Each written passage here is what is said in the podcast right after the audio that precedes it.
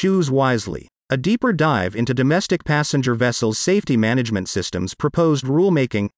Ton, January 15, 2021. The U.S. Coast Guard issued an advanced notice of proposed rulemaking for safety management system requirements in the domestic passenger vessel industry. This requirement will have the largest implications on the domestic passenger vessel industry since the revisions of 46 CFR subchapter T and K in the mid 90s. However, the question remains is it necessary? By Richard J. Payne. Over the last three decades, the effectiveness and need for safety management systems have been at the forefront of discussion by operators and regulators in all maritime sectors, both domestically and internationally. The most recent domestic regulatory requirement was introduced in the tugboat and towing vessel industry with Subchapter M in 2016. The development and introduction of Sub M took nearly a decade to be fully introduced as regulation.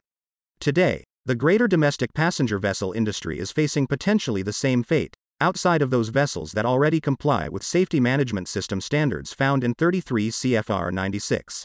This type of decision brings up new questions and concerns to owners and operators.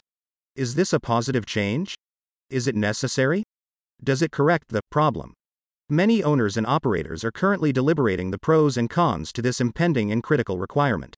Although, there are many areas of a safety management system to be discussed, this article will focus on three key areas to support both sides of the argument external audit certification, defined management system processes, and cost. Before we dive into the pros and cons, we need to identify a critical historic reference point to better judge the subject at hand. Are you familiar with the date, March 6, 1987? If not, you should be. It is the date of the catastrophic flooding incident involving RO, RO and passenger ferry MV Herald of Free Enterprise. The vessel was underway from Belgium to England when it quickly took on water through unclosed bow doors. It sank within minutes, taking the lives of 193 passengers and crew. The reason this incident and date are critical is because this was, at the time, a modern vessel with current technology and manned by highly qualified crew. The cause of this tragedy was a combination of human error, a lack of situational awareness, and non existent shoreside support by management. This incident has been cited as a driver that led to the development and implementation of the International Safety Management ISM Code, the first regulated safety management system by the International Maritime Organization in 1993. Fast forward to 2021 and nearly 35 years later, safety management systems are still being discussed to determine their effectiveness and value in preventing catastrophic losses to people, property, and the environment. Recent U.S. flagged vessel incidents, such as the Conception dive boat fire in 2019 off of Santa Cruz Island, Calif., Branson, Mo. Stretch Duck 7 Duck boat sinking in 2018 and the U.S. cargo ship El Faro sinking in 2015 have raised the attention of the country and regulators on Capitol Hill. However, before these catastrophic incidents, the domestic passenger vessel industry had been safely operating for years with strong safety records. This conflicting historical assessment of safety in the industry has led to continued ongoing debates on whether any of these previous, or more importantly, future incidents could have been or will be prevented by a safety management systems. External audit certification, including third party operators, currently, the USCG conducts inspections on domestic passenger vessels for safety. Only those operators that elect to participate in a certified safety management system require third party, non federal, auditors to verify the effectiveness of their safety management systems. Pros Industry expertise. Independent auditing bodies offer value by providing an expertise in their field to review a company's safety management system's implementation and effectiveness. Impartial review. Audits are completed with no conflict of interest. Competitive market. Multiple auditing bodies offer owner operators with alternatives that can meet their budget, drive professional competition, and offer scheduling flexibility. Cons. Existing regulatory enforcement, relationship with the U.S. Coast Guard. The USCG inspection process already exists and involves routine onboard regulatory safety inspections. There is an avenue to expand potential audits through this process. Audits are only as good as the auditor. Internal audits can be as effective as an external audit, as long as there remains objectivity by the auditor. TPO oversight. Third party organizations are not all created equal and will still require oversight to remain in good standing with regulators to audit operators. This becomes one more additional regulatory oversight for the USCG that is continually asked to do more with less resources. Defined management system processes. A management system clearly identifies certain aspects of how an operation manages safety. This can include written emergency plans, procedures, training, and other areas of focus. Pros clear identification of roles, responsibilities. Safety management systems clearly require a company to identify roles and responsibilities, including master's overriding authority.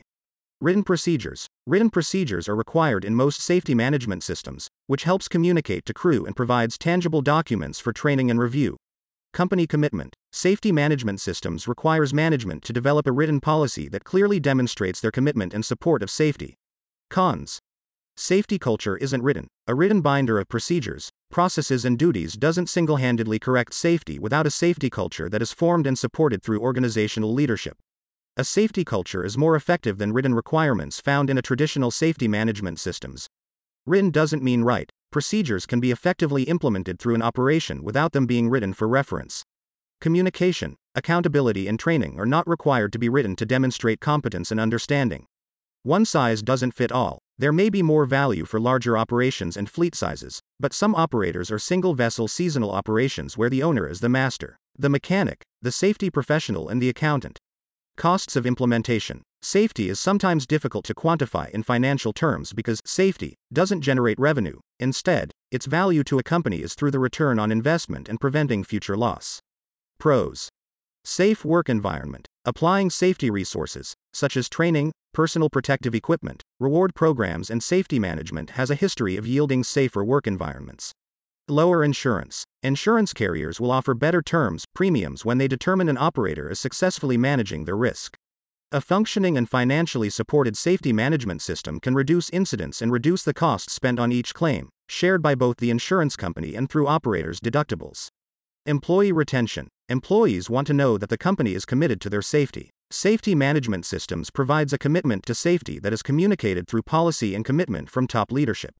Employees are much more likely to stay at a company when they know the company is committed to safety from the top down. Cons. Upfront costs. There is a cost to starting a safety management system. Labor costs, job creation, planning and development, training, and simple printing material will be very much real expenses in the implementation period of an safety management systems. Based on the size of the operation, expenses can range from a few thousand dollars to hundreds of thousands of dollars. Reoccurring costs. Once the safety management systems is in place, operators will need to maintain the safety management systems through continued labor, training, review, as well internal, external audits, routine management, including new job duties. TPO market. Third party certifications will carry additional expenses to an operation. The TPO market will be driven by supply and demand. Limited or no alternatives may severely impact the marketplace for owners, operators. Some operations may not be able to afford those reoccurring costs and may require some to go out of business. In the end, the decision will be up to operators and regulators to debate the topics at hand. The most important result of this debate will remain properly identifying the measures necessary to prevent future incidents and deaths from occurring. As they say, there are always two sides to every story. Choose wisely.